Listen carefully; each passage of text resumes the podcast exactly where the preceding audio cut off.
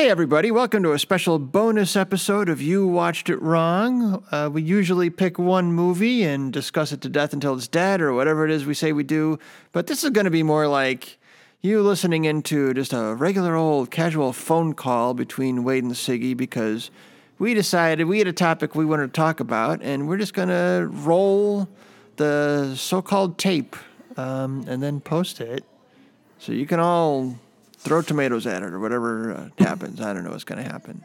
So uh, I was going virtual tomatoes. We have a virtual tomato button. You can yeah, uh, you, You know, depending on what app you use to download and listen to these, maybe there's a.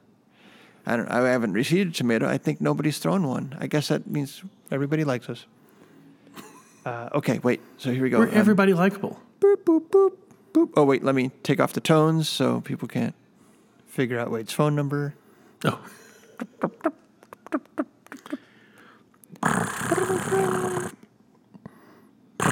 Ring, ring. He's not picking up. I told him we were going to have this. And he's gonna know everything, so be quiet. yeah. Wade, how you doing? It's Siggy. Hi. You in the Thank you. I middle of something? Is it a uh, good time to talk? Oh, yeah, absolutely. It's fine. Oh, oh, hold on. Hold on a second. Uh, that was just a staged bit. Everything's fine. All right, Didn't good. want to think people were actually thinking I was that mad in the in the back room there I at don't know. palatial I don't know how they uh, could get that Toluca impression. Lake Studios. Once again, your flexing your acting skills has backfired on you. Oh God, please don't let that be my demo reel. All in service of a bit. Yeah, at least it didn't send you to the emergency room this time. this time, Yeah. Unlike those other my times. acting seems to be good for everything but that performance. actually happened. That's a another episode, but this is not an episode. Wade, I just was calling you because it's October. Um, uh, and it you know it's just horror movie month for me. Yeah, I'm I'm not normally a, a big horror movie person, as as you know. You're a much bigger consumer of uh, horror franchises than I am, and I think always have been. But October comes around, and I get a little horror itch I want to scratch, and so I I try to uh, just start fill in uh, some of the gaps in my horror viewing, and uh, I don't know, it just like gets me in the mood to talk about horror movies. I know, um, I know you've been watching some, and so I'm just curious, uh, you know, what's going on with you, horror movie wise. Um, Well, I want I'm to tell you what I've been watching. that. I want to hear what you're watching. Please, no, I'm I'm all, I'm always up for talking about this uh, about horror movies. Weirdly, though, I find that in, in October I have to make myself watch horror movies, and I avoid it. I don't know why. Like for some reason, I I, I get like, oh God, I, it's October. I should be watching horror movies, and I'm never in the mood. That is a But- that is a thing you would do is force yourself to watch a movie you don't want to watch. exactly because i'm like well it's like it's like you know like i was writing that christmas song in march and, and i said can i show it to you and you said no i don't want i don't want to have you can't even you can't even speak it to me i don't want to get christmas Yeah. in my head until december and i no, get no, that after Thanksgiving. oh, after thanksgiving after Thanksgiving dinner, like you know that Right. that evening, that Thursday evening, three weeks into Thanksgiving, then I can hear it. But I, I will find myself just like wanting other things during uh, predetermined traditional times, like Christmas time, Halloween time, stuff like that. And I feel bad that I'm not just tuned to want that at that time. So, so Halloween, I'm like, oh, I got, I got, I got to watch more, more stuff. Yeah. well, the thing is, I feel weird watching horror movies by myself. there it's it's rarely unless it's one that you've loved your whole life i i, I think horror movies um you start to question why they exist if you watch them by yourself you watch them in a crowd Yeah, totally You different. You get thing. it. Yeah. it's it's like it's a it's a wonderful cathartic uh, experience, bonding experience actually. But it, but logically, don't you think those should be flipped? Yeah. Like, is it, shouldn't it be more disturbing that all of us are cheering and hooting for these terrible situations? Yeah. Once I was like, you know, I, I like Wes Craven movies. I should see more of his stuff. And I watched The Hills Have Eyes by myself, and I just felt cruddy. Ooh, yeah. Like, you know, I. Why am I? Uh, that's just, that. It seemed like it's something I needed to experience with something with with someone else or not at all. Right. Have you ever tried any of these, um, like Amazon Watch parties, movies anywhere watch, like, like, like functions where you can no. everyone, every, but everyone who has to like, they have to like all own the movie or have rented the movie or something, and then you like click well, a Netflix video watch party. party. I mean, you know. you Yeah, do yeah. I've never done it. I, I can't imagine. I don't know. It just sounds like, I you know, if two people are talking at the same time on Zoom, my brain feels like it's exploding, and so to like Hey, we're like two people talking on Zoom. yeah, like to be watching something and then hear like you know, like a voice come out of a Folgers can, Right. And then I have to like look over to see like how you're. re- I don't know, like it. You're not you're not Yeah. getting biofeedback in the same way. It's not. It, I don't know. It doesn't ap- Yeah. appeal. Maybe it was worth a try, but like I, I I'm, I would be less irritated if we were sitting on the couch and someone was talking about what we were watching together than I am when I'm looking at the screen, I'm seeing their face, and then they're interrupting yeah, no on the screen. It's like this is not MST3K. This is not part of the program. Shut up. uh, so yeah, I can't imagine that. You know, but but I, I, I was thinking, I'm wondering if that would make it feel a little better. But you're still like isolated in your little room when you don't feel the energy of the room. That's huge, a big part. I mean, I remember, I remember when I saw The Edge, which isn't a horror movie, No. but The Edge with Anthony Hopkins and Alec Baldwin and uh, Bart and, the uh, Bear. Harold Perrineau, yeah, Harold Bart Perrineau? Bear. Yeah, Harold Perrineau. and when they and that bear attack scene, when the bear finally shuddered its last its death rattle and collapsed, the ripple of just oh that went through the crowd. I'm like going, okay, that's why we go. that shared like you just felt it like rush through everybody. You know?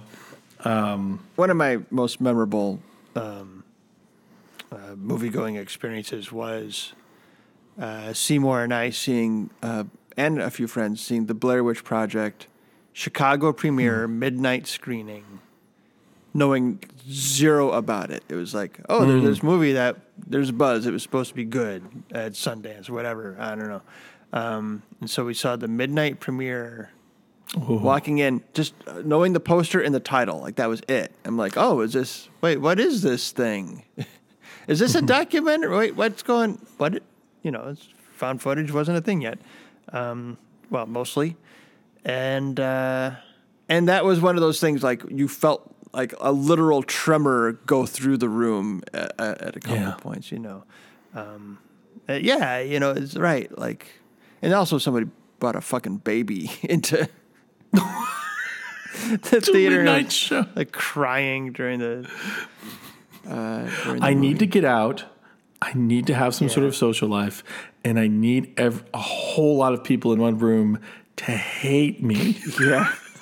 right. That's the Yeah. three things I need out of tonight. And then uh, Scream was one of the most fun movie going experiences I've, I've ever had. Uh, and you know, and I'm not a slasher fan. Although, uh, well, another one was Halloween H2O. I've seen two Halloween movies, the original, which I just rewatched this month, and uh, H2O because my sister wanted to see it. Um, and that was a that was a really fun time at the movies. But yeah, I don't usually Uh, do a lot of horror movies. Uh, well, me too. Uh, Scream was also one that I always think of as being one of my favorite movie going experiences because I, I was by myself.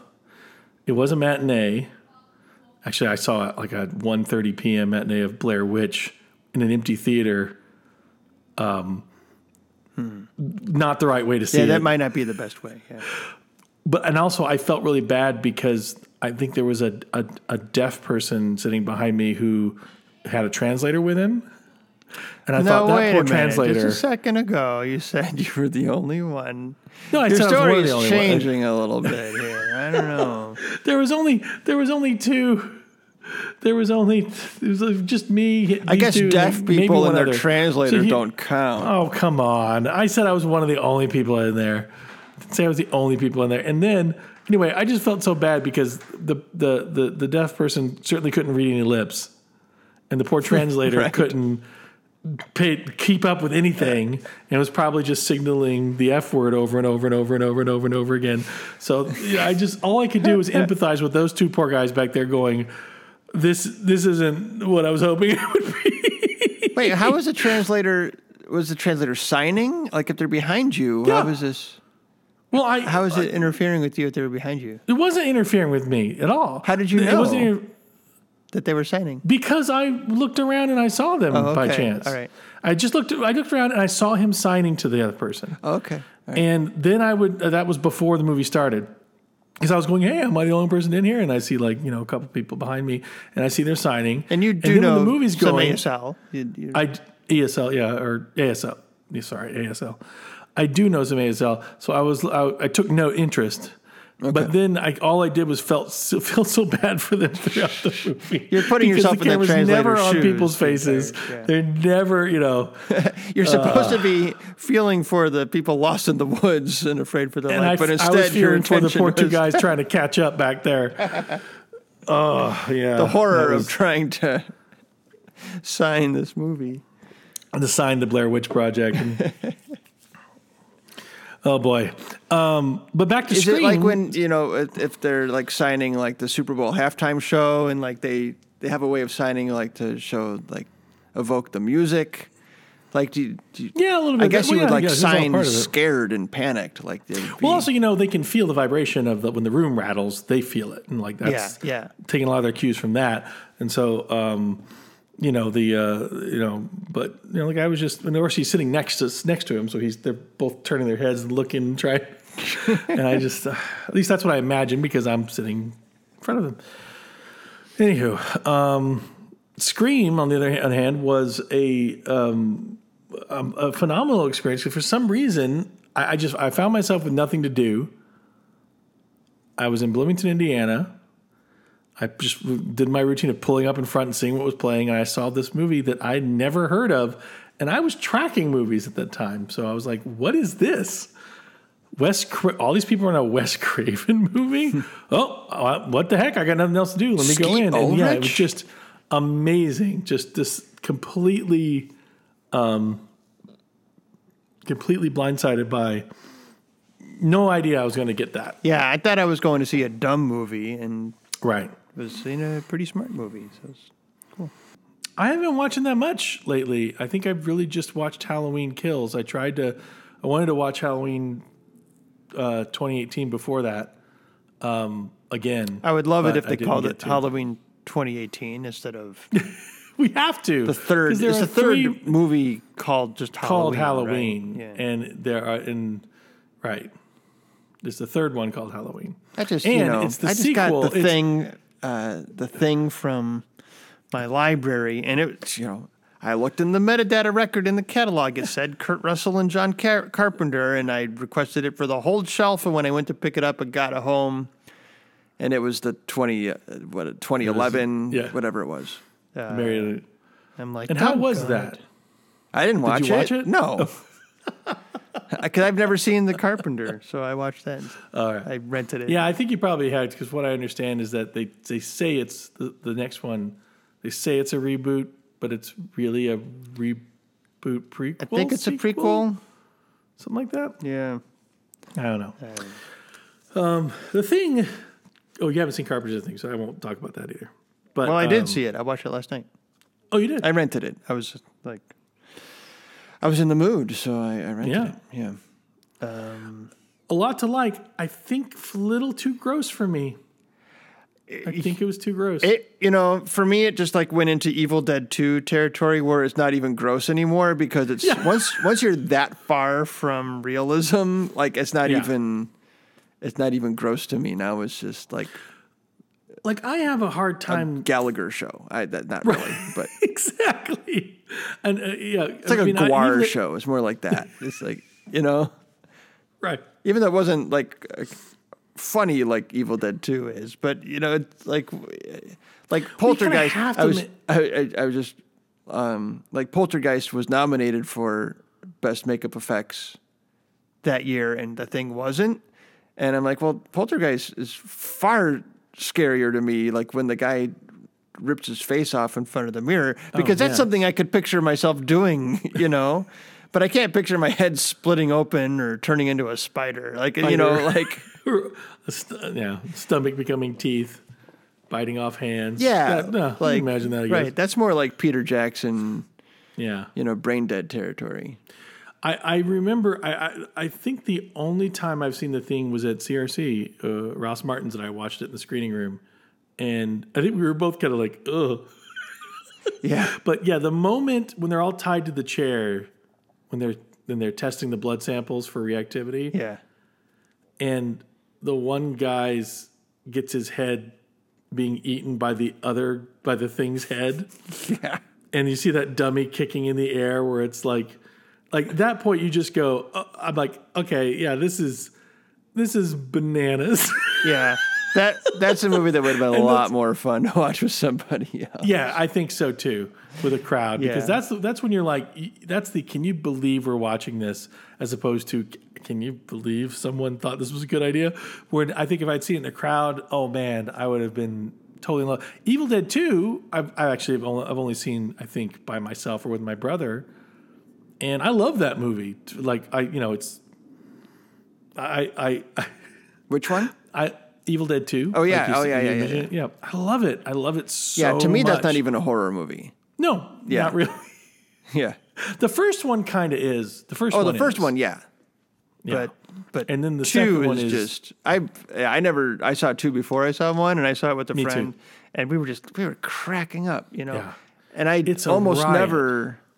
I don't think I ever watched any horror movie in my own home except for maybe The Exorcist and The Shining. Like I would go back to something that mm-hmm. like had prestige attached to it, Yeah. but my friends were into Friday the Thirteenth and Nightmare on Elm Street. And I like the Nightmare on Elm Street movies, but I would only watch them at their house when they wanted to watch them. I never, you know. And then I never wanted to watch the Friday the Thirteenth, but I had one friend who always had one on when I was over there, and so I, I've probably seen four of those, and I have no idea which ones are in what order. And to me, it's all just a jumble of things I was barely paying attention to. Yeah, Jason seems to be such a huge. He always felt like a huge figure in film to me, and then I realized I I hadn't really seen anything of his, uh, of those movies. I think um, I the first one I saw was actually in the theater. Um, I saw Jason Takes Manhattan Part Eight in the theater. Oh, okay. Matt, no, that one I did big- watch in my home as a kid because it looked like a comedy, and it was. It was funny. And it pretty much was, yeah. Yeah. Um, it pretty much was my the the the mo- the, the boxer him him on the rooftop with the boxer. yeah, he punches his head off, right? He punches his head Yeah, off. yep. Jason takes like forty eight, you know, boxer style punches, and then he exhausted. that. The boxer goes, "Okay, take your best shot." Would you ever say that to Jason Voorhees? And then yeah, Jason just takes and like yeah, you cheer for it. It's a huge cheer moment. Yeah. because then the head like bounces between buildings and lands in a dumpster, and the dumpster closes, and everyone goes Of two course. points. So like, I mean, yeah, Only could have been better if the dumpster was full of spaghetti, like in another stakeout. Another steak. We need these another stakeout references in our horror movies. We absolutely do. Um, but yeah, so I saw that, and then and then I had a, a phenomenal 18th birthday seeing Jason Goes to Hell in the theater. Okay. Uh, a night I'll always remember. It's a horrible movie. I'm I sure. can't believe I took all my preteen friends to see, or not preteen, but like you know, 15 year old. A lesson you would not learn. a lesson I would never learn. I don't know if I ever did, really. I just feel bad about continuing to do it. well, that at least you feel bad. Yeah, exactly. That, that makes that makes everything right. Um, and then uh, and then that's it. I Jason, and then Freddy versus Jason. I saw with my friend Matt again too. But like, um, I only started kind of rewatch. I, I decided to start watching because my favorite podcast with Gourley and Rust started as In Voorhees We Trust with Gourley and Rust. They watched all the Friday Thirteenths. I watched, I think, up to four, and then I was like, I can't. I can't keep doing this. Is that the one with Corey Feldman? With the like- four four is the one with Corey Feldman. Okay, I have seen that one. Four he- is considered to be one of the better ones, the final chapter. He's got like And then- psychic powers. Someone's got psychic. No, that's six, the new blood.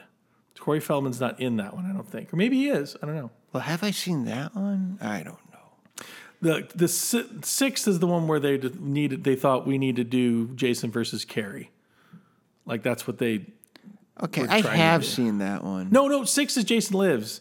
New Blood is eight. No, no, no, seven. Because it's okay. Well, it's five is a new beginning. Five is a new beginning because it was the copycat killer. Jason was di- died, quote unquote, died in the in the final chapter, which was four. Five was the new beginning, which was the copycat. Six was the actual first like resurrection of Jason, which apparently is a very campy and a fan favorite, and I feel like I should see that one. Seven is the new blood with the you know Jason versus telekinetic Carrie, and then eight is takes Manhattan. So yeah, I'm sorry for all. That's okay. So we've got the timeline right. anyway, I started. I watched up to four, and then I'm like, do I really want to continue? Because like two was probably the best one, but it wasn't fun. And the, I really didn't like the first one, and the third one, apart from a kick-ass '70s intro theme, the third one's a real snooze. Oh yeah, 1988. Yeah, I totally have seen this one. Okay, putting that in my Letterboxd. That's one of the you know, the Friday the 13th and the Pink Panther movies are the ones like I don't I don't even want to try to figure out which ones I've seen because to me it's all the same oh. movie. Oh, it is, but oh, so much good in the. Pink Panther. Well, there's Panther. the you know there's the first one which has like two slapstick scenes, yeah, and then there's just the pure slapstick ones. Yeah. I'm I'm a f- fan of Return to the Pink Panther, the third one. That's my favorite. How can you how can you tell them apart? The third one is the one with Christopher Plummer as the uh, Sir Charles Phantom, the notorious Litton. Well, when I was watching these on, you know, TV when I should have been doing homework, trying to do my homework at the same time, I definitely did not know who Christopher Plummer was. Oh, okay. Um, we've gotten off the horror track. yes, we have. All right, so I know you've uh, I've seen you uh, post about uh, Halloween Kills. yeah, quite a bit. I've been listening to the Halloween Unmasked podcast, which I think is from 2018. yeah, 'cause it Amy Nicholson. But I, you know, I, I, you- on your recommendation, I listened to the whole thing as well. oh great. as a- along with her Tarantino one that followed. Which one? She did another. She did another run. Like for some reason, in the Halloween Unmasked feed, they also have her, a three part of her interviewing Oh, Tarantino. which is great. That's like Yeah. one of the best interviews. She handles Tarantino really well. She's really, I Yeah, think she she's does. really talented. Um, yeah, she's amazing. it's too bad she's paired with Paul Scheer on her Unspooled because I can't stand You know, him. I really like Paul Scheer, but I I can completely I, I the, the the the the the stilt does great sometimes. I, I understand that. I still don't like to hear it, but I understand it. um, he's gotten really like as an actor, he's gotten way better uh, through this uh, series of Black Mondays. Like in the beginning, it was rough, and then he's been given more challenging stuff, and he's been getting better. I've been actually really uh, impressed with him. Okay, I, I don't know if I've ever seen him as an actor, just as a. If if he's pretending to be other people, maybe I'll like him. I don't know. He's generally the same all the time. oh, oh, okay. Well, never mind. That's why I'm saying in Black Monday it's kind of it got impressive because he's generally the same. But he's all over the place, man. He's he's producing everything. It's really quite impressive. Well, in the He's- he's course kind of um, of of Halloween Unmasked, I don't. I really don't have any interest in watching the whole series or the reboots or anything. And you know, at one point, like she runs through every movie and like what like what the deal is with Right. each one. So like I'm fine with that. Uh, so I don't care about being spoiled. By the way, if anyone if we like mention a movie, we're going to spoil it if both of us have seen it, or if one of us doesn't care, like me. Um, so just hit that forward button if you're eavesdropping on this phone call. uh, FBI van out front. Um, so tell me about what's what's what's um, Halloween Kills got your got you chewing on it. You said Well, I, I kind of feel like if you if you haven't seen that or the previous one, although you have seen the the, the absolute the OG, um, there's, there's not a lot of, a lot of point in talking about it. So okay, I, I don't want to bore you. I mean, Wait. I see I'm growing as a person.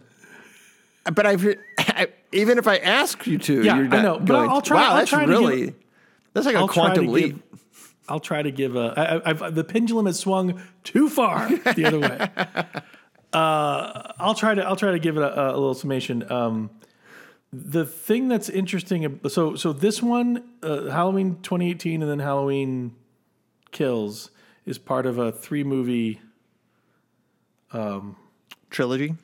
trilogy that's all supposed to be sequels to the original movie that's forgetting everything that came after the first movie. Yeah, Everything Yeah, came like a Godzilla kind of. Yeah, or Superman or Superman Returns or whatever, you know. We just forget we erase all the timeline and Halloween has erased its has rewritten its timeline so many times. Like Halloween H2O, which I had no interest in seeing when it came out.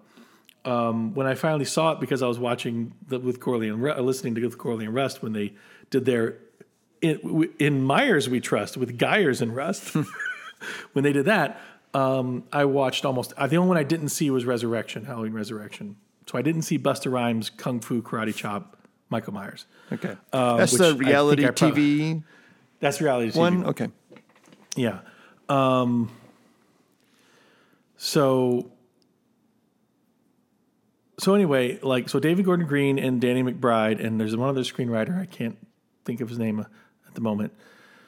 They um, have written these these three movies and the first one basically took great pains to sh- to s- to kind of erase all the Samhain Celtic cult supernatural element. They of just it's just a man, okay. you know. It's just that. Do I not bleed? Like, how do they how do they establish Well, okay. this is well, definitely that's- a dude? No. They just they're kind of like they're just like they're getting rid of all that. They're getting rid of. They got rid of the um, in Halloween two. They they introduced the you know Jamie Lee Curtis was Michael Myers' sister, long lost sister. Yeah, that was kinda dumb. fir- yeah, very dumb. And Two um, uh, Skywalker saga. And so here's so the, all this points to something that's always bothered me about what I like about Halloween, about the first one. Because I've of all the horror movie franchises, I'd say I'm I feel the most kinship or the most fond feelings for Halloween. You've always brought it up a lot, uh, and you know, like as Yeah. long as I've known you, you've always just like first, just like well, make side references to Donald Pleasence and the Halloweens. you know, I, and I, You don't know what death is. his his his you know, and, and as you grow up, uh, you know, you just kind of take him as he is. But then as you grow up, as you're young, you take him as he is, and then you grow up and you realize he's a terrible, almost nearly insane doctor. you know, um, and but here, here's actually real quick. They said on on Gourley and Rust, and this is why I love even love these sh- shitty sequels.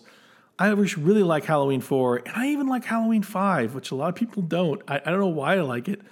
I also don't know why I like it because the movie productions themselves show a lot of disrespect to the actors, how do you mean? not mean? just the characters. Like, it's clear, like in one movie, they cat um, like they cast the, the the the final girl from four was there in five, and they kind of wanted her best friend to be the lead, so they kill her off early.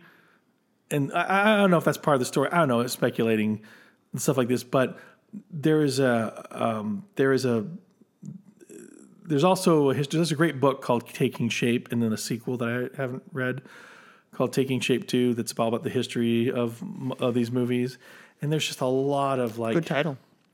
bad fate, bad. Um, just a lot of really unfortunate relationships and bad faith, you know, contracts and stuff uh, through, for all the actresses and performers in, in the movies, and then, and but yet the fans really have a fondness for them, so they want to see that, but then they're dispensed with or they're not coming back or whatever. Um, but in five, one of the things I love about these old sequels, these crappy sequels, is even when you're just going through the motions and getting a paycheck, you can still come up with things. There's a story of Donald Pleasence, who I think was drunk most of the time of the last few movies. There's Donald Pleasence in five. Which Michael's one's five? What's the title? uh, the the Revenge of it's Revenge of Michael Myers. Okay. It's the Return of Michael Myers, Revenge of Michael Myers, The Curse of Michael Myers. So the little girl Danielle Harris, who's in that, who plays Michael Myers' niece, is an incredible actress. She's incredible, and and that she's in four and five, and um, I think she's in four because she's in two movies, I think. And um, then she appears in Rob Zombie's movie as an adult, as playing Annie. And in both movies, I feel like she's just disrespected so badly. Although I know she really doesn't matter. I'm gonna get into that. That's my speculation.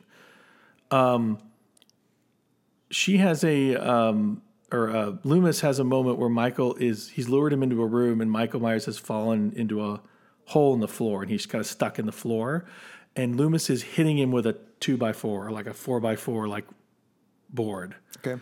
and he's hitting him and hitting him and hitting him. And during the filming of it, um, Donald Pleasence has an epiphany, and he says, "Oh, I finally understand this now. After all these years, I finally understand it. I abused you." Ah, And I, I, I, I, I think that that's incredible that you can still, even out of this crap, you can still find these moments of like, of like, um, uh, understanding of of of. It was, I just found that a really beautiful moment of him just going, "That's what this is." And uh, then you look back at the movies and you look at them in that light, even if it's not just a, a it could be mental abuse, physical abuse, worse. Still, it's like, yeah. Uh, I mean, I mean, what, what did Loomis like? The, they said on the on the um, podcast that uh, the doctor's examining how Lewis says, "I've been talking to him for years. He's never said a word." It's like, but talk therapy probably doesn't help with someone who doesn't talk. right. Maybe try a different angle there. maybe, Yeah. maybe Loomis. Um, but still, Loomis popping up like this, you know, um, um, harbinger leprechaun, like ah, be careful, Mike, you know, in all the other movies is always so entertaining. Um, uh, okay, so anyway, what I'm trying to say about how these new ones is that you could tell that David Gordon Green and Danny McBride love all these movies, but they want to get there, and they, and then they set 2018 to be this kind of story a lot of them call it like a, a self empowerment story for Laurie, and that's true, but it's really more about how trauma robs you of your life. Okay. How like 40 years later, she's she's been waiting for Michael Myers to come and kill her, so she's or her family, so she's, you know, preparing for it and wants it to happen so she can be done with it, and in turn ruins her The daughter's opposite life. of. Bob Odenkirk and Nobody. She's Right, exactly. and and and she, she you know so Jamie yeah uh, um so like it's it's pretty neat, but I did kind of wonder why they wanted to do the movie at all after watching it. It was like I, I appreciate this; it's well done. Um, and then Halloween Kills comes along, and the experience of watching it is both frustrating, underwhelming, entertaining, but you see a lot of the same missteps. And then after it's over, I just kept thinking about it and thinking about it. What and are the thinking about it, missteps? go, um, they. I think I even saw in a special feature. David Gordon Green said, "Well, this is called Halloween Kills, so we need to." We need to pay pay off on that. You know, Halloween is nearly we- bloodless. Yeah, changing the title was not an option. Right. An option. No. Halloween, you know. uh, uh, I mean, Halloween, the first one is nearly bloodless. There's, it's remember Yeah. it being horrible. It's mostly a cozy midwestern life with this threat watching it the whole time. Yeah. And then, and so the missteps I felt were one A lot of prep work. Uh, yeah, a lot. It's a lot of mission reconnaissance, right? And then yeah. also, um, I felt like that opening scene. There's an opening scene in, in Halloween Kills because the, the end of Halloween. Spoiler alert: end of Halloween 2018. You find out that Laurie has contrived her house to trap Michael Myers in the basement. These, you know, she pulls this iron bar traps traps him in there, and then she lights her own house on fire. The whole house is fi- house is rigged to, to catch fire like nobody. And then they let the house burn as they're driving away. They don't stick around for some reason, they just are going to the hospital because they're all stabbed. And the three Strode women escape the grandmother, Laurie, daughter, Karen, and granddaughter, Allison. And that's how it ends. Then Halloween Kills opens, and the firemen show up to put out the fire. And As you um, but would not hope they would. Right, but that's not the first scene. But when they finally, uh, when we get when we get to it, the firemen come to put our house, and they're like, "No, don't put up." Let You it know, burn. Let and the then there's a motherfucker scene- burn. Yeah.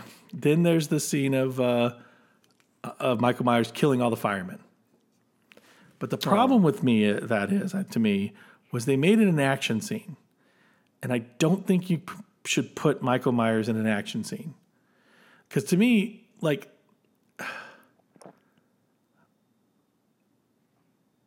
Why I'm, I'm this is a cur- I'm taking too many tangents. I've got away from the thing I wanted to say, which was I wanted to when we started first talking about this podcast. I wanted to I suggested a topic like this because I wanted to talk about the comfort of the um, unstoppable force, uh, the elemental feeling, like like how um, horror movie watchers like for some reason this was, but it's not comfort. That's not what I I have now come to realize that's not what I meant. Um, I am disquieted. I, I'm I'm unsettled by the fact that I think Halloween is a masterpiece though its view of the mental ill, mentally ill is not um, good, and and how you approach it. Um, that doesn't say mean the audience doesn't have its own reaction, like you guys are cra- Loomis. What are you doing? You know that kind of thing. But it, and also as Well, uh, that, in that, that could bring us to split. Uh, so let's, Yeah, let's yeah, come yeah. back to that. in in um, as as uh, John Carpenter so deftly put in his interview with Amy Nicholson that there's two kinds of scary stories to tell. Yes, I love this. I play this for my Isn't it kids great? afterwards. Yeah, the external fear, fear of the external, and fear of the internal. Yeah. The right wing uh, horror movie is the evil's out there, and then the liberal, uh, the the left wing horror movie is the evil's inside here, and inside you. And so uh, I thought that was really amazing. I think Halloween, despite Carpenter's leanings, Halloween is a right wing horror movie in the sense that it's what it captures so well is the feeling of someone could just walk into your suburban home and kill you, right? And the what makes Michael Myers terrifying to me is that and and this sounds what's the word I'm thinking for? Not thought out or amateur. This sounds amateur, but it, it really is effective because you don't know you you you cannot get a, a, a because you don't know what he is because you don't know why he's doing what he's doing because he does not communicate he's not a chatterbox like Freddy Krueger and you don't know him therefore you can't reason with him or figure out how to stop him. And then when you put six slugs in him and then he walks away, that cements the thing that, like, oh my God, he's unstoppable and I cannot understand. I can't even comprehend what he is to know how to stop him. Yeah. And then the genius of Halloween is, is to end it with shots of all the places he's been, to just say, these are all these normal places Yep, he's everywhere. your kitchen, your thing. He's everywhere. and so it just is like the chaos that is inevitable that you cannot stop and you will never understand it. And like that's terrifying. The very fact that they even had a Halloween 2 kind of ruins all of that. yeah, yeah. so really the series should never have happened. So then Halloween Kills comes along and they're trying to say, oh, oh, pardon. The series then tries, where it fails, is the series tries to define him, immediately making him less scary. he's controlled by a Celtic cult. He's controlled by, you know, Yeah. all, you know, he's not, he's, he's, he's a dumb demon. He's this or that. And like, so the, the 2018 one tries to get him back to being a man. He's a man. He's just a man uh, with with no empathy, with no anything, non-community. We can't get it. We can't access him. And then Halloween Kills comes along, and they treat him like he he takes like eighty some bullets throughout the whole thing and keeps going. He's already taken bullets from the previous movie because it's the same night, and um, um, then the first, the 2018 movie was Laurie's movie. Halloween Kills is a movie about Haddonfield, which they hadn't done yet. It's hmm. about how community is affected by a trauma. The first one was Laurie's story about how trauma robbed her of her life and then basically robbed her family of their mom. Okay. This one is about what trauma does to a community. And and they actually do some really beautiful moments of community in it. It's really kind of neat. The problem is is that there's no one person the story's about. It starts out about Officer Hawkins and I'm like, okay, so is it his story? Gets uh, and and it goes to a great 1978 flashback with young Officer Hopkins and cameo by Jim Cummings Oh, nice. in a pivotal role there. And then um, goes forward back to time. Then we barely see Hawkins at all. So it's a Laurie story. They have uh, original cast members who played the children in the original Halloween come back, except for the kid who played Tommy. Tommy's now played by Anthony Michael Hall. And Anthony, his character is fascinating when you think about it later. In the movie, it's dull and repetitive, and you can't take it. But when you look at it later, you realize Tommy Doyle has been looking for a fight his whole life because of this thing that happened to him when he was a kid. That he was protected by his babysitter, so he's been waiting for Michael. He's waiting for anything because he because the first time you see him, he hijacks a talent show night at a bar to tell the story of Michael Myers. it's uh, the moth. right. storytelling Yeah, yeah. thing. He he hijacks it to say we'll all be ready, and then so finally it happens. You know, Michael Myers gets out and he's like, "This is my thing," and he whips a mob into a frenzy. Evil dies tonight. Forget the police. They did nothing. No one can tell me different. And and then they end up you know killing the wrong guy.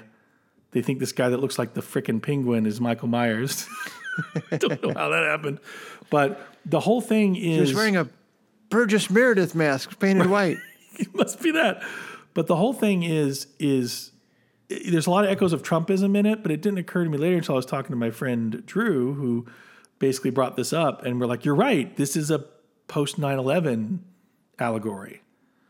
This is mom. You know, it was definitely a commentary on mom mentality, but it was also, you know, and, and, and when you look at everything that happens in the movie and you play it out that way, it's fascinating and actually really, really interesting.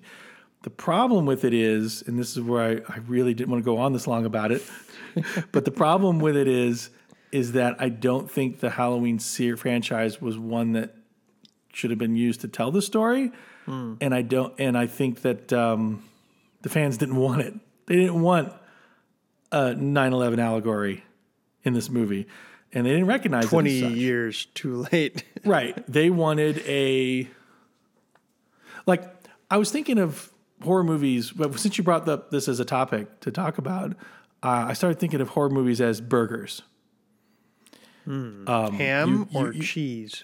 Ha- yeah, you like like they're all hamburgers, right? No matter how you slice it, horror movies are horror movies. But you got your you got your um, your fast food burger, right? Which is your your your Friday Thirteenth, your your Halloween sixes and sevens, and then you got your then you got your like um, uh, you got your Chris Traeger burgers, the the turkey burgers that are got the cheese crisp on it and the microgreens and the the garlic aioli on it. You know, these are the orphanages, the Shinings, the the the prestige movies, and they're delicious, but they don't they don't got the red meat in it that you usually go to watch something for. And then uh, then you got the really amazingly well done ones like um, that that are that are still mass produced, like The Habit and In and Out, but are are exactly what they they're no pretensions. They're exactly what they need to be. And then you got ones that are like Ron Swanson's to further the Parks and Wait, Recreation. so what movie is In and Out like? Oh, um,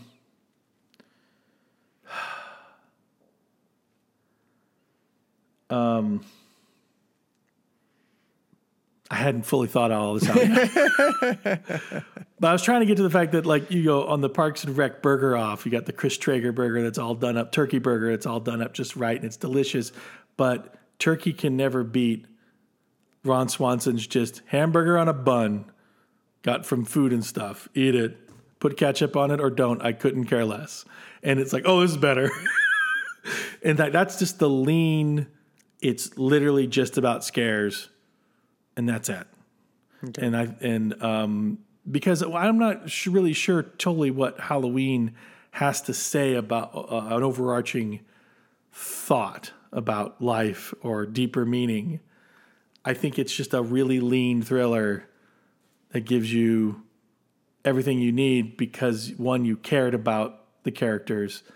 It was sad when they died, but it was also thrilling when they when these things happened, as opposed to the later movies where they just create assholes for you to want to be killed that you don't feel bad getting killed. I just want to watch the knife fodder, you know, Yeah. go down, and that's what you're watching those for. And those that leaves a bad taste in my mouth. You know, that that's the McDonald's and the the the the bacon uh, rodeo bacon cheeseburger from Burger King that just tastes like paste. and I really wish I hadn't eaten it. you know? But then there's other ones that are just perfect, like the It's Follows and the um, the hosts, which is not I it's kind of horror, but not it's too many other things. Well, that one, there's a couple horror scenes. The little girl watching the bones get vomited up. That's that's horror. it's pretty horror. Right. yeah, I was trying to figure out what's the impossible burger in this, where it's actually really good for you. It's like good for the planet. that might be the host. I don't know. So what have you been watching lately? You, know, you said you saw oh, um, you you say I saw that you had seen a movie recently that I had avoided, and when I finally came to it, I was surprised how much I liked it. Oh, okay. Well, I'm going to run through was- my list, and then you can tell me which was- one that okay. was. Um, All right. So, starting October 1st, as a family, we watched Psycho Oh, to kick it all off. so good. Uh, the twins uh, loved it. At one point, when um, Vera Miles is that her name? Yeah. When she's uh, looking around the, the sneaking around the house and like is in uh, Norman Bates's bedroom, and it's just all these point of view shots and, and stuff, and um, uh, uh, you know, shot reverse shots. Uh, and uh, um, Ichabod just says at one point like. Alfred Hitchcock's just too good. He's not wrong. yeah, right. Like that, a shot of a book on a on a dresser shot could be scary intense. You know, like Oh God, yeah, Yeah. it really is. so. I, uh, something I, Floyd's reaction was, uh, "I've seen Alien, and this ain't nothing." there there is an age when if it doesn't hit certain certain tick certain boxes, it's yeah, not worth it. yeah. Even if even if those other boxes are just as He's sweet. he's very into not being impressed these days. So Yeah, there's an age he's for four- that. He's fourteen. You know, he's he knows everything. Uh, he did get us through the corn maze today. Everybody else um, took the easy exit, but he and I did the whole thing, and he came up with a pretty ingenious way to figure out how to avoid dead ends. As he just looked at the ground and said, "If you see more green start to appear in the path, fewer people have walked there, and so that's a dead end." Ah, So very smart. whenever you see the path start to get more green, don't go that way. And it he got us right through it. Like that. Wow, that was pretty brilliant. Um, okay, so uh, number one was Psycho. say so much about Psycho, but I won't. Go ahead. yeah, well, yeah, that could be a whole thing. Um, Venom, which uh, I think, I think is uh, you know wasn't a terrible movie, but was a failed um, horror comedy buddy picture.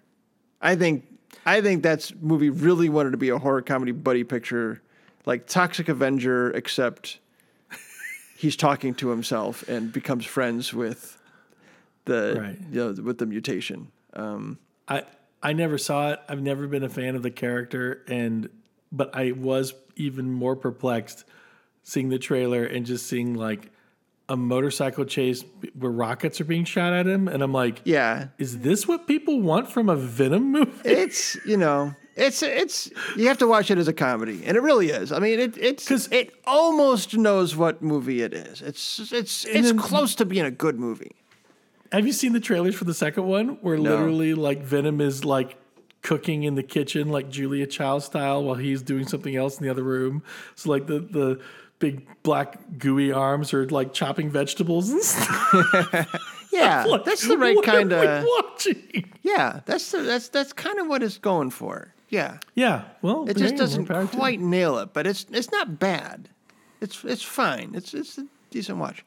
Um, then Halloween rewatch. My heart can't beat unless you tell it to. A movie I really wanted to like. Really wanted to like. I didn't realize that was a horror movie. It's a horror movie. Ye- It's mumble horror. Mumble horror. It's oh wait, that's, no, it's that's not right. definitely It's mumble horror. It's mumblecore horror all the way. Uh, and I I ended up being very aggravated by it. I its heart is in the right place.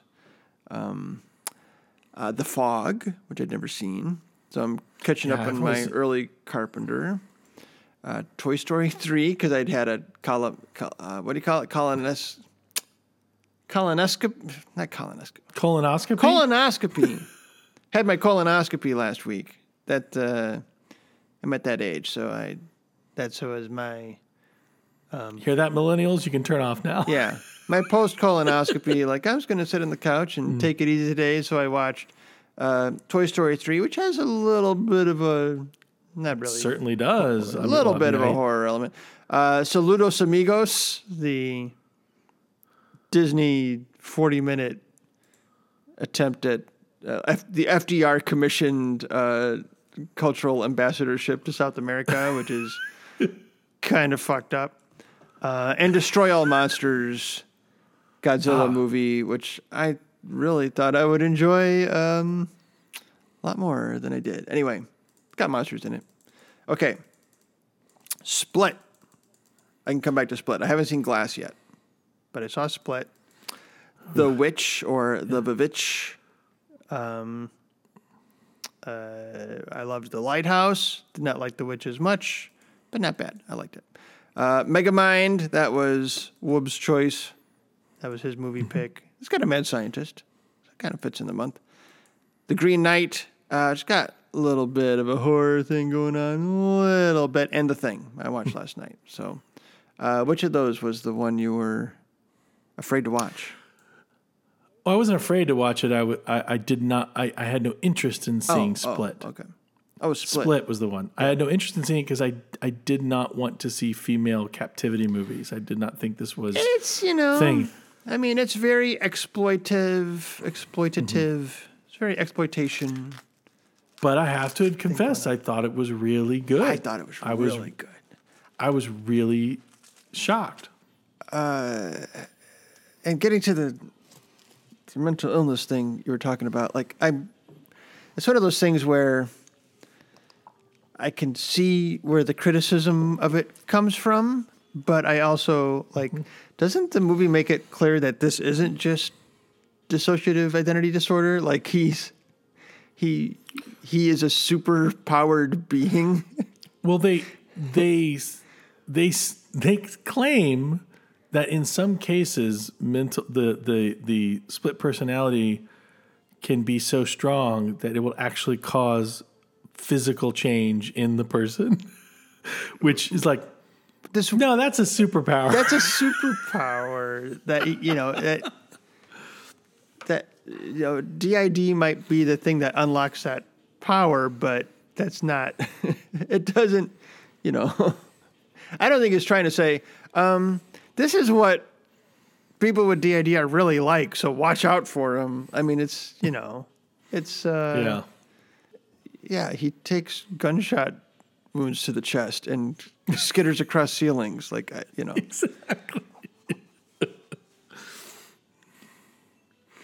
I haven't seen it in some time. It can be a both I- and. Right.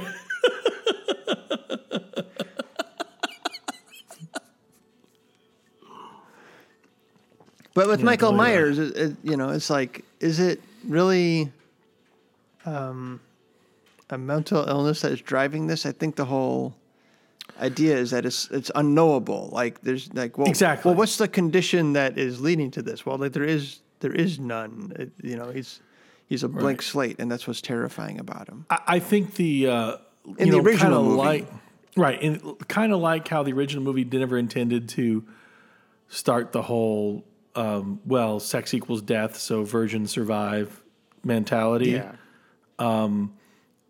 that uh, you know they never intended that, but that's what it, it came across to people who.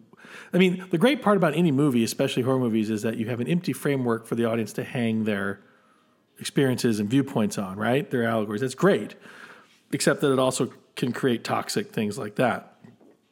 Excuse me, that live on beyond the movie and are fueled by the movie.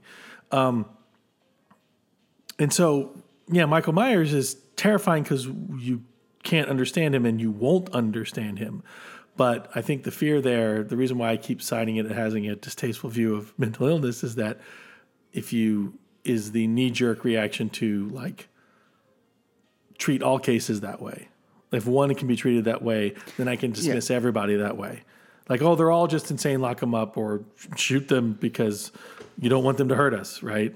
Yeah, and that's I mean that's just small mindedness. I mean, Exactly. you know, uh, there was a there was a, a interesting article in the Washington Post today about um, how the Washington Post was criticizing um, CNN for how they handled Joe Rogan's claims of intervectin. Um, like Sanjay Gupta was on Joe Rogan's show, and I, I can't stand Joe Rogan just for just to get that out of there.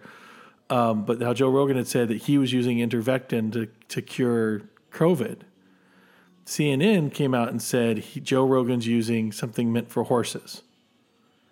Joe Rogan said, no, it's, you know, that's not, it's, it's a veterinary drug, you know, but it's also used for humans. And Sanjay Gupta said, yes, intervectin is used to kill parasites in humans in small doses. It's the dose that's the issue. Larger doses and is made differently for vets than it is for, sometimes it's used in humans. So yeah, CNN was wrong to say that. And what's interesting to me about that is that something I've been so thinking in the in, in the years of Trump, how the media, if they have like a good intent to kind of protect people, the instinct is to actually not give all the facts because if you give all the facts, it, like to say like yes, inter, don't use intervectin for this because it's doesn't it's for parasites, not viruses yeah, don't use it. And don't go to the vet store to buy it when you can't get it over the counter because that's not meant for humans. But if you, to, to say any nuance, gives people the wiggle room to go do it. So we just got to say, no, it, don't use it. It's for vets. But then you're actually, if you're caught in that lie, then it blows the entire stance away. And now it's like, they just don't want us to have the cure. right. Don't touch So, the like- oven because your hand could get burned. right. But if it's turned been turned off and you have an oven Right. turned off and, then you can touch it. yeah, Right, exactly. And so, like, the fact that people feel like we can only say never touch an oven, period, um, in order to save people from them from themselves or from other things, you know, that's that's a problem. We got to be able to express nuance. You know, we have to be able to do that. When, well, and- don't take it unless your doctor tells you to. Is a pretty. But we don't trust doctors anymore. Yeah. Right. I mean that. that but that's like a pretty good rule of thumb. Usually, That's a pretty good rule. Used to be. Used to be. Oh, how I got on that? Uh, oh yeah, the mental thing. The nuance needs to be communicated. Don't kill, yeah, I mean- kill I mean, Laurie so- so- Strode unless Dr. Loomis tells you that's part of your treatment. And you know, Halloween just doesn't feel like Halloween without either without Laurie and Loomis, and mostly Laurie though. So all the uh, so like. I, so that's what's missing from all the ones that where she's not in. You're like going, this just doesn't feel right. We got to go through Cult of Thorn because the the core isn't there. Um, um, what's actually fascinating about the the new reboots is that they hammer home the fact that Michael wasn't trying to hunt Laurie down. He never really was. He's put on the path to do so by other people in the reboots to see what he'll do. You know, and like, uh, so everyone's making up. You know what's scary? Themselves. Not knowing why he's coming to kill you. You know what's not scary? Yes. He's coming to kill you for an extremely obscure, esoteric Exactly. reason that is Exactly. non reproducible in the world. Exactly. Exactly. and you never have to worry about. Exactly yeah. right.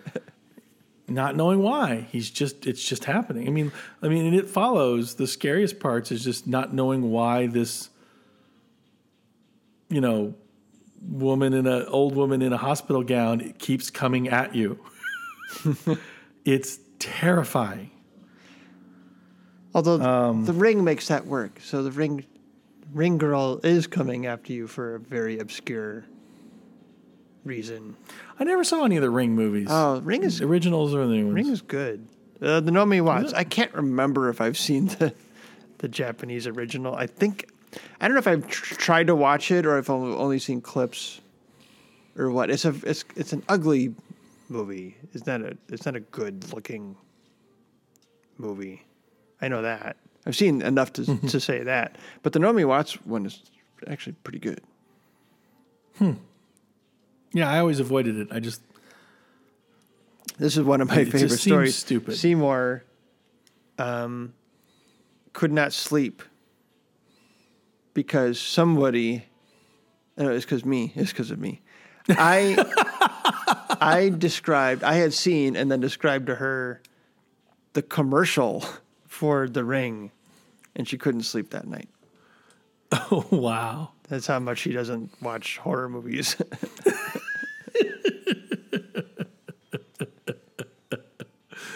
oh. You know, I was just looking at a list of my of horror movies that I love, and none, I kind of feel like they all are gradations of it. They're either prestige horror movies, horror comedies, thrillers that feel like horror. You know, like Green Room and Red State, things like that. Green Room is absolutely a horror movie. That is. It's really The two scariest movies I've seen from the last decade are the supernatural one is It Follows, and the non-supernatural one is Green Room. right. And it's it's um what's his face Charles Xavier Patrick Stewart. It's fucking terrifying in that movie He's terrifying. because he's just this calm guy who's just trying to figure out how to protect himself by Yeah. utterly destroying you. Right. It's like I got a family here. I like it.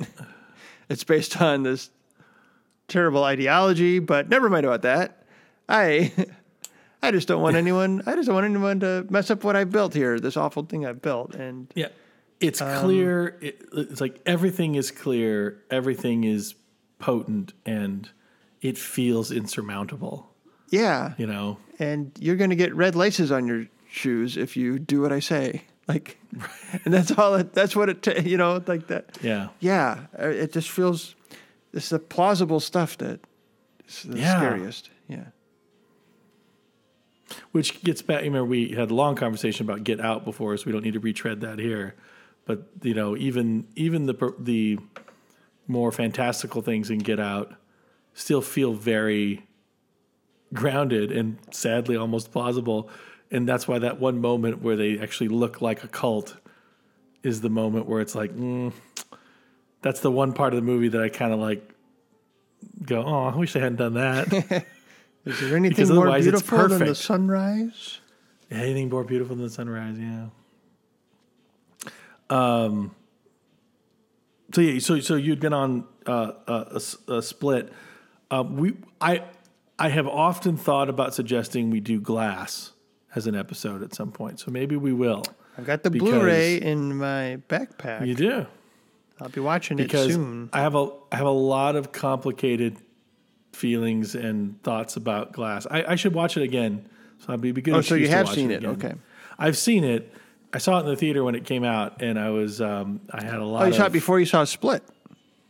No, no, I saw Split. Oh, okay. All right. I saw Split, and then I saw that. I I think I saw Split so I could see Glass, Ah, gotcha.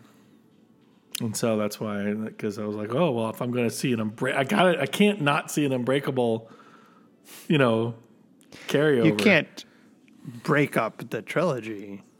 right? Exactly. That would be untoward, untowardable. Um. So yeah. So uh. Yes, that's what I did. So yeah, we, we might have a d- later discussion about that one. Okay. Um, and I feel like I have lots more to say about Split, but I Yeah, kind of blanking on it right now because I Oh yeah. haven't thought about it a little bit. But I feel I'm wondering. eh, You know, I was looking at this thing. They're all horror comedies and and and and pins on the genre of like you know Cabin in the Woods or Shaun of the Dead or you know all these ones that blow my mind that I love so deeply, but they still like like. I feel like a horror snob would say, "Well, those aren't really horror." They're, you know, the meta horror. Right, the meta horror. Right. Yeah. Well, Scream is meta horror, but Scream is also Right. scary. right. Yeah, that's the thing. You don't want to. I mean, I always thought Tremors was a movie that was in quotes, you know, was a as a as a spoof, but ended up delivering on the same thing as the same thrills as what it was spoofing. You know, a '50s monster movie. Right? Yeah. it right. delivered the same thrills, and so I've always loved that movie for that. Twelve level. I mean, how is it spoofing it? Because it almost just is one. Is it spoofing or is it exactly. just an update of it? I think they call it a spoof to let people know they can laugh at it, like it's not taking I mean, itself because it's funny. It's a funny movie. It's funny, but I'm looking at it going, it's not it's not really a spoof, but it's always called a spoof. I'm like, it's not it's not a spoof. Well, one, a spoof doesn't launch several direct to video sequels. In terms of horror. Well, but uh, Maybe some should. Like, it's true. okay, what, are we, what scary movie number? Not that I've seen any of them, so I don't know if I am justified in making fun of them. Right. Maybe they're great. But, you know, um, uh, yeah. anyway, I, I do, whenever I see like a real basic little horror movie that's just a horror movie with no like, you know, other meta element or prestige element or, or it's just a horror movie I'm, uh, and it's good. I always, I always, um, I'm really fond of those. Like there's a little movie called Splinter from, I think 2008 and it's a like a four person movie. It's got two locations. Most of it all takes place in a little gas station, and it's I, I think it's the movie that kind of got Shea Whigham as an actor really noticed because he's phenomenal in it. Oh, I don't And know this um, it's great. I, lo- I recommend it to anyone if they can get a chance to see it. I own it on Blu-ray and on streaming. It's called Splinter from like 2008. I the only reason I watched it was because Joe Morgenstern of the of the Washington Wall Street uh, Wall Street Journal's review on NPR said, "Shoot, I can't even remember what it is now, but I remember he gave it a compliment that I think would be the best compliment you could possibly give a movie." And I went, "Okay, I got it. I'm seeing it then." And I saw it, and I was like, "And it was a guy directed, written, and uh, directed by a guy named Toby Wilkins, who actually worked at the place I worked like a couple of months before I or a year before I got there." And I, oh, Toby, if you're listening to this, I, I did have your poker chip set for a while. I don't anymore. I intended to give it back to you. Did you. gamble it away? no, You put it no, all I black? Lost it. I lost it in the in the the environmental tragedy that I was involved in, and so Um, Three Mile Island. yeah, so uh, the poisoned microphone incident. So, um, uh, it's gone. But uh, I had it. I was going to give it to you when I met you. I was hoping to meet you. Um,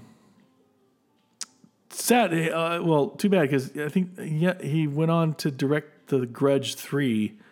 And I don't think he's directed another feature since. He may have. I hope so. He's really good. Oh, that's one I don't have marked in my Letterboxd because I I've seen The Grudge. I cannot remember if I've seen the American or Japanese version. That's how little I liked that movie. Right. That's how little of an impression it made.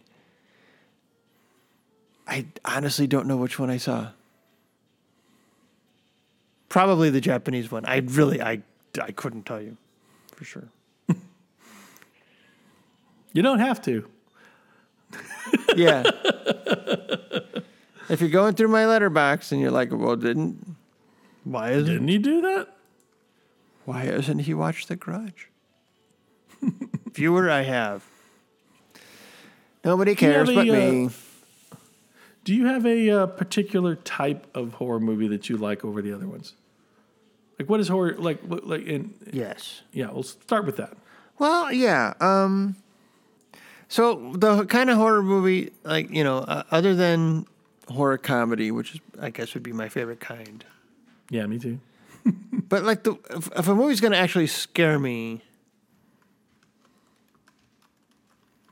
the the nightmare I had as a kid. Okay, I'm going to say two two memories from my childhood that scared me then and still scare me now. Okay. One was, um, I was just telling this memory earlier today.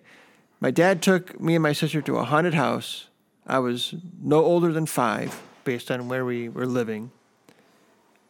And I hated it because I was just trying to hide my eyes in my dad's, you know, coat the entire time and like getting elbowed in the face. I just remember bumping my face into things, bumping my head into things trying to hide because I was too scared. I thought I wanted to go because I thought it was going to be, you know, someone dressed like Dracula, someone dressed like Frankenstein's monster. And instead it was like people trying to scare you. and there was one room where, and th- I don't know if this is a scene from like Hell Motel. I saw something that looked like it. Motel Hell. Yeah. Is there a guy in a pig suit like chasing? There's a guy with a. There's several movies with people with set, like like decapitated pig his head on their head. But yeah, Motel Hell has that briefly Okay. as a. Um, I saw that later, um, but also when I was young. Um, but this was a room that was just bathed in pink light. There was something written on the wall in blood, or maybe just blood splatters. I don't know. I- I think it, my in my mind's eye it says piggies, like the Manson family. Mm-hmm. A guy in a pig suit, in a pig costume, with like a cartoony pig head, loudly chopping meat at a cutting board with a cleaver. Chum, chum, chum. And just that vision and like not understanding like what I was seeing, being scared but not even like being able to say why it was scary, you know. yeah. That just freaked me out and I was scared of pigs for a long time after that. Like that was my one fear was pigs. uh, Right. But the other thing was um, the recurring motif in my nightmares was, um, and there was one where like my house was being haunted by screaming mimes. Like there were screaming mimes in my backyard. Like I'd look out the back window and these there's mimes back there and they were screaming. And what was scary about them was discovering during the course of the dream, and this would keep happening, that my mom knew about them all along. Because at first it's me trying to tell people that they're there and nobody believes me. But then I realized my mom knew they were there and she was trying to, and like was telling me to be quiet about it. And that was the most frightening part of it at all. And so, uh, I don't know, like movies that scare me now, like somehow pluck that string of there's something unsettling and I don't know like it's just it's just out of phase with reality just a little bit and there's some somebody like is making this worse. Somebody who's like in mm. your reality is like somehow connected to it in a way that you don't understand. Right. You know, and so what follows is like that, where it's the the monster is scary, but this guy deciding to stick it on you yeah. and then you having to decide am i going to stick it on somebody else that's even scarier like It's that's even. Yeah. that's the that's the really terrifying part um or uh like hereditary or well Midsommar just because it seems like there's no supernatural part of it at all except there's like love potions but it just like feels like you could just go there and like you could meet these people like you could accidentally take a vacation and find yourself here but it's not like torture porn like like I- just had no interest in that but it's just like yeah. Me neither. like this this is, seems like a nice community that is off by 15 20 degrees and it's like really fucked up um It's like, did I go back in time and butterfly effect? Just like something. Yeah, it's one of those things where like most of the things that are disturbing about it, like you could explain away any one of them if you encountered them Yeah. and say, okay, well, that's their deal, and Right. but then you add it all up and then you find out like just how bad it is, you know. Or Hereditary, which, uh, like the last. I guess I won't spoil this, but like the last 10 minutes of Hereditary were the least scary part to me. I almost laughed. Yeah. Absolutely. you yeah. know it's almost like a relief like oh this is what it is oh okay Yeah.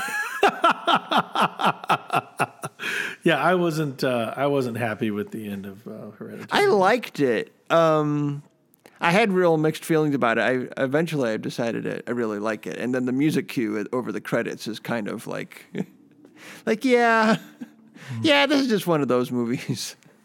It's just a movie guys. Don't worry. Just a minute, i showed you a lot of scary stuff but it's just a movie after all. Exactly, exactly. And again, I, I maybe for me, it's the not knowing that's scary, and then when they tell it to you, it's something that you wouldn't. There's no way you would have had a clue, like at all, what it would have been. Like you, you couldn't. There, there's no hints to drop because unless you are a well reasoned researcher of this very obscure.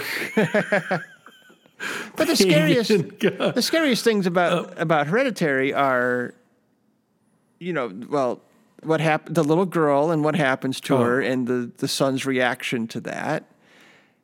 Like Yeah, because what that happens to the little girl car. is just horrifyingly tragic, whereas the son's reaction to it, Alex Wolff's reaction to it, is is what's really like, yeah. oh my god, what's gonna, you know, And then um, uh, uh, the mother like making these miniatures that are all like fucked up in like these really subtle ways, and like, is Mm-hmm. Yeah. she doing that on purpose? Does she know she's doing it? Like, right? you know, like what's not knowing like what her deal is. Right. That like for me, that's the really disturbing parts of that movie. and I felt I, f- and maybe I miss because I only saw it the one time in the theater, and maybe I missed. Maybe I got turned around on all my own expectations, but I kind of felt like, in the end, it kind of it stopped being her movie, and suddenly the movie was like, we don't care about her anymore, and I took pro issue with that. That yeah, I could be yeah, wrong. that's that's fair. Um, I don't know. I the, the way the movie moves on from her is pretty memorable. It's pretty memorable, yeah, totally. That's one of the But- creepier But scenes. w- I also don't understand why people accept the ending of that and don't and reject the ending of Midnight Special. It's like if if you are I mean Midnight Special doesn't give you as much data dump at the end as Hereditary, but it it has the same sort of like like we're gonna leave this to your well no it actually no it's no way there's no way comparable i don't even know why i made that correlation. Because at the end of hereditary they go it's because of all this stuff that we withheld from you. Whereas Midnight Special is like, there's this whole world out there that we're going to hint at for you, and you can dream about it, but we're not going to tell you anything about it because it's not for you to know. And, uh, you know, I was fine with that. I think I would have been better if Hereditary it ended with a, it's not for you to know. We just want our king, and then we take him away. You know? I think I would have liked that better. it might have been scarier. I didn't. I don't know. The rest of Hereditary is terrifying enough. yeah. I I don't. it's not like I didn't get my money's worth. I I- think it giving you like this relief at the end. I don't know. I feel like I'm re, like my mind feels like there's something to compare it to, and I don't have it. But yeah, like, yeah, I put you through the ringer, and so I'm gonna let you off the hook at the end. I don't know. I like that choice. yeah, I don't know. I, yeah. I respect that choice. And the choice itself is a fine one. But then you go into mad, then you go into the craft and artistry of actually delivering that choice, and that's maybe that's where I get off, I don't. I don't know. where I don't get off at that station. It works for me. I know it works for me. but it's like also this thing. What do we actually want from horror movies? Like, what do we what do we want? I mean, there's so many. It's it seems like when you analyze what horror movie, the benefits of watching one, like from a psychological standpoint of like we go through this experience that exercises parts of our response systems that we don't normally have because we're not we're at the top of the food chains. We don't have apex predators chasing us on our way to work. Under the Silver And so- Lake. right. And so we're utilizing all these uh, system responses that we don't utilize unless we're confusing them for you know office politics. And and to use those systems and use them in a in a group setting where everyone is kind of having the same shared experience and then we all react together we all get through it we all bond but most importantly we all survived it as an audience right? So you're like going that's who that's pretty cool right? We beat the beat the the monster's gone and we all survived and and that the, the endorphin rush and all that other stuff but the movie the horror movies that we tend to really respect are the ones that make us still feel like there's still a threat or or hearken a more depressing aspect of society that will never go away or invoke a tragedy. And then we're like okay well so that's not giving us the the biological psychological support that we were getting from just a straight up monster movie or whatever so like But a good What are we monster movie is still like embodying your anxieties in some way. absolutely it has to Yeah. i think So I mean, I think it has to. So they, I mean, I think they're both they're both doing that. Yeah, I guess so. I guess I mean it's a, then is it just a matter of taste then that the uh, whether it ends pat or ends unsettling. Well, so you know, if if you go back to John Carpenter's um, the two types of evil, and it goes back to Right. stories around the campfire for thousands, hundreds of thousands of years over our evolution. Like what I imagine telling those stories around the campfire started as uh, like a way of preparing, you know, kind of training the mind and the spirit to take on and survive conflict, right? Like here, Right. here are the deeds of our forefathers who fought and survived or fought and didn't survive. And here, you know, and there's a lesson to take from these tales. And they can give you Yeah. courage. You know, they can they can be object lessons, they can be moral lessons, but you know, it's like it's like school. It's like preparing Yeah. you know, they have kind of a practical outcome attached with them, and um, and so maybe it's something where like some of those, some of these stories, where if they're like more heroic in nature, still pluck that string. You know, like if I, yeah. you know, if I faced this evil, I could, I too could find my inner Laurie Strode and overcome and and and survive. Oh. Right? Yeah, like that one guy who told that story in the in the in the Unmasked podcast Yeah. about the the record. That was a beautiful little moment, I have to admit. Yeah. Yeah, he found the courage because he'd seen Halloween.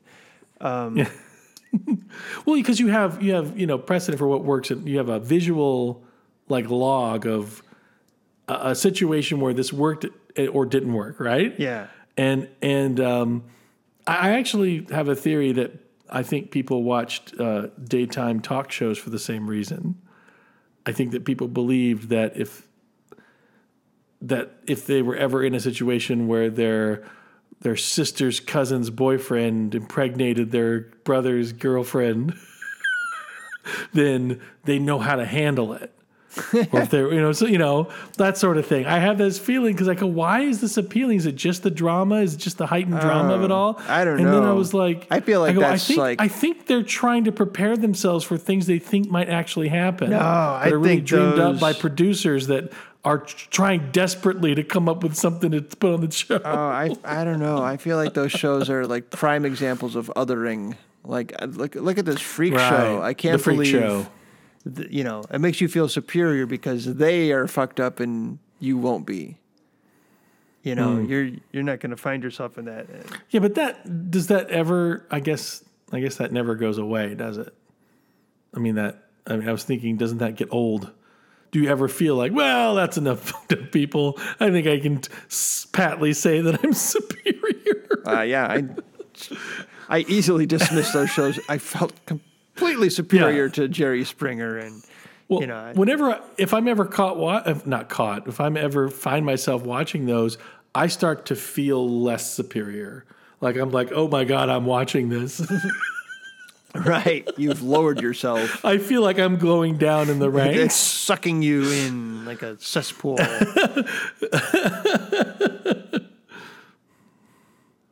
my my ex uh, for about a week worked on uh, the Jenny Jones show in props, and she said that the producers not only act just like the guests, but act worse than the guests. so she left. Now, there's a horror show. Exactly. Well, how do we wrap this up? I feel like, um, I feel like we barely got into what we should be talking about. which is? I don't know. I'm trying to find it. Oh, Are we? Uh, are we? I'm, I'm sorry I've disappointed you so far. No, no, no, no, no, no, no. I just was thinking we're just chatting about the horrors we've seen lately. That's absolutely fine. That's what I thought we were going to be doing. But I was wondering if we could find some thread behind it, like what, you know, either the reasons why we even bother, why we want to, or what um, find beneficial or or not beneficial I like uh, about it. that. I like that Halloween is spooky. And it's an experience. I, you know, sometimes I keep thinking back. I remember Dana Gould once said something about when someone was uh, um, lamenting his divorce. He said something that I keep thinking about, where he keeps saying, "Well, you know, it's just another thing of life, and why, why wouldn't you want to experience everything that life, that could happen in life?" And I go, "Oh, I can think of a few things that could happen in life I don't want to experience." um, but there is something kind of encouraging about that in the sense that to not fight things that need to happen, you know, and like, and to and to own the experience and and and actually welcome the experience, you know. And so, um, and I think horror movies do offer that ability to open yourself up to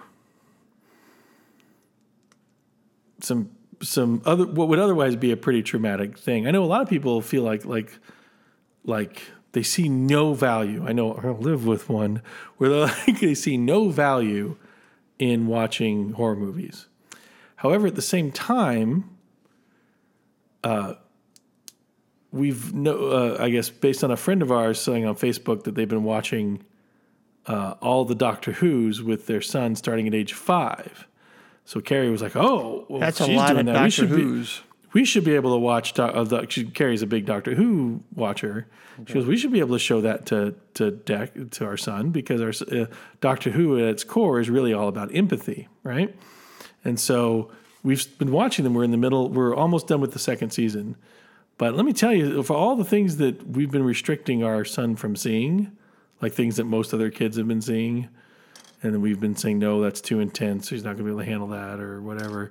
Um, Doctor Who's pretty intense uh, in terms of like monsters and uh, disturbing imagery and things like that. And This is the recent been- series. You're not going Yeah. back to the first Doctor. No, no, not, not going. But no, no, no. We we started with the 2000 with Eccleston, with Christopher Eccleston, and uh, and and going forward with that. You know, you know the impure ones where you know the Doctor has sexual tension with his companions. You know, the thing that really infuriated nerds. Don't bring sexual tension into the thing I love. It's like that's the only it makes what it's the only thing that makes things worth watching. um, and so uh, um, but yeah it's really there's some there, there was one uh, there was one great conversation i had where i said i said i want to i think i want to show dex the sting.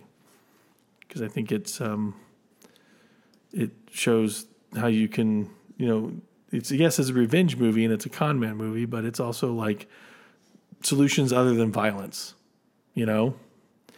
And um and uh, um, we both concluded that we didn't think glorifying manipulation was probably something he should see at this point.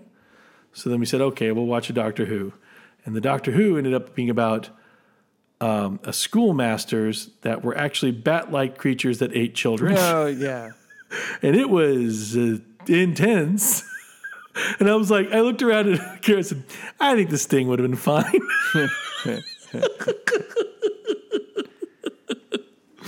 yeah, it's like yeah, that's yeah. We this is what we chose instead.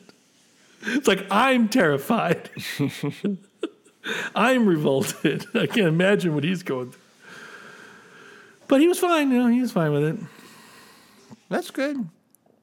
Yeah.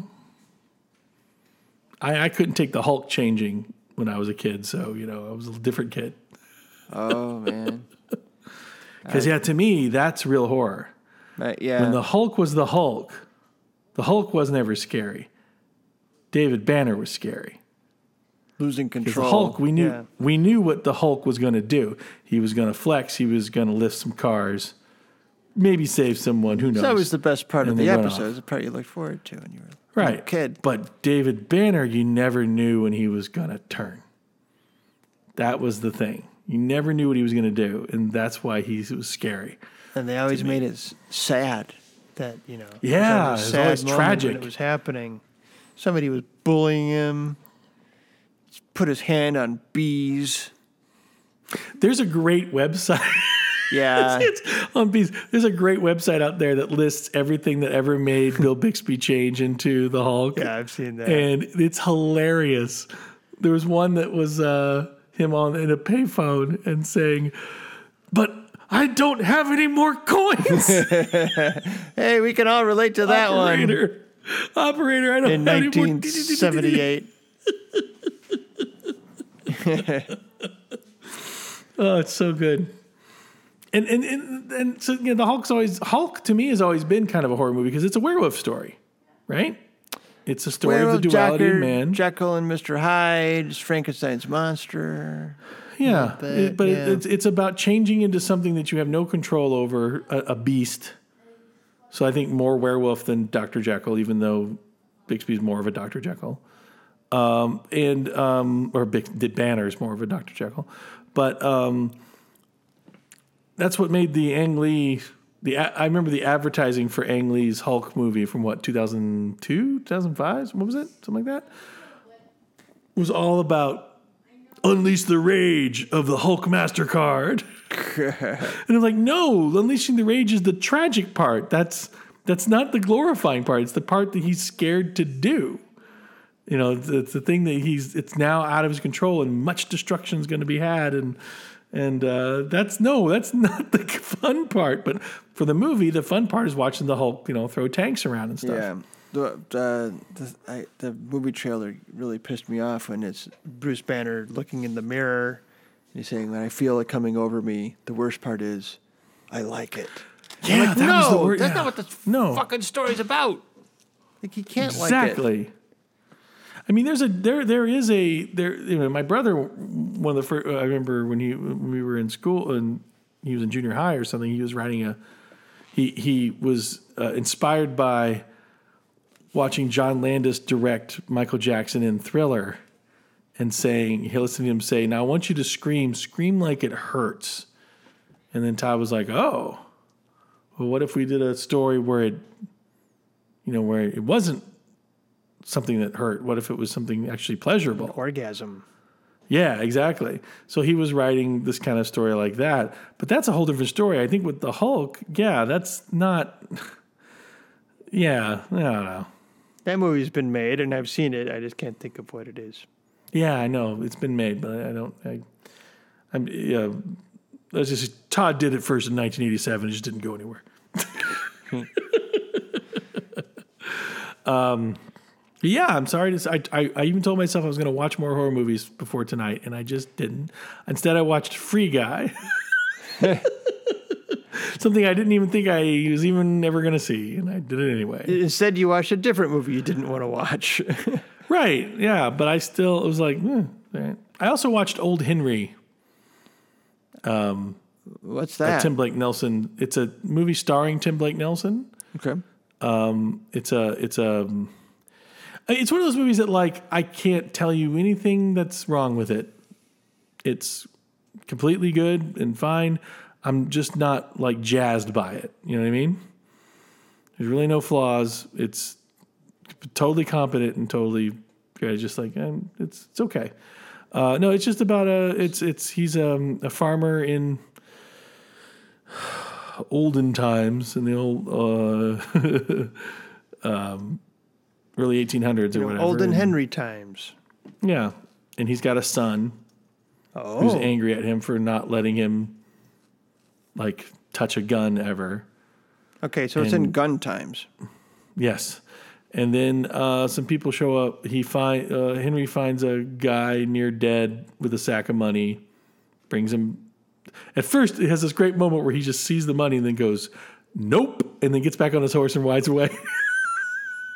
and then he realizes he's like, "I can't, I can't just leave him." So he goes back and picks him back up, puts him on the horse, takes the money, goes back home, and is trying to get out of him who he is and nurse him back to health so he can get out of there. But the people who are looking for him come there for him, and then violence ensues, and Tim Blake Nelson's past comes out. You know, it's same old, same old. Okay. it's directed by Potsy Ponciroli. Ponciroli. Mm-hmm. Is it written by Ralph Malph? I was gonna say, I was gonna say the same thing.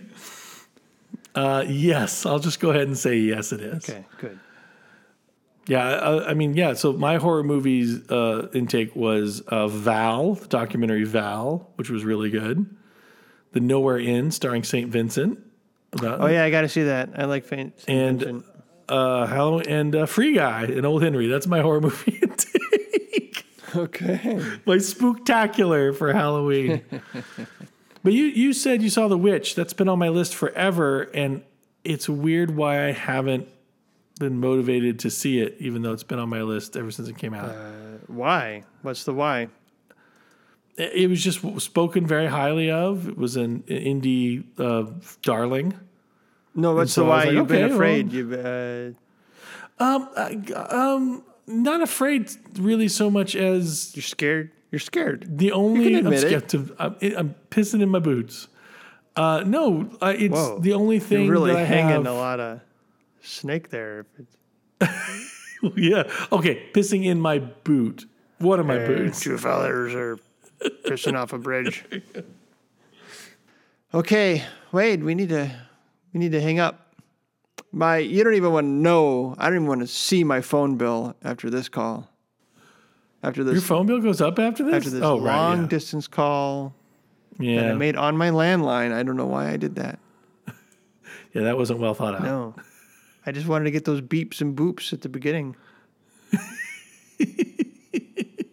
Beeps and boops are important. People really appreciate. We get letters all the time. My neck is sore from cradling the Oh, headset yeah. be- I got against my shoulder. I got one of those plastic things that fits around the shoulder that holds the oh, phone, Oh, yeah? the receiver cradle, cradle. I think Remember that was those? called the cradle. those, yeah, the cradle. My cradle will rock. Movie reference. I'm tired. That's a, that's All a horror movie. no, that's the hand that rocks the cradle. Cradle will rock was a political commentary by Tim Robbins. Oh yes, that was a terrible. That was a terrible movie.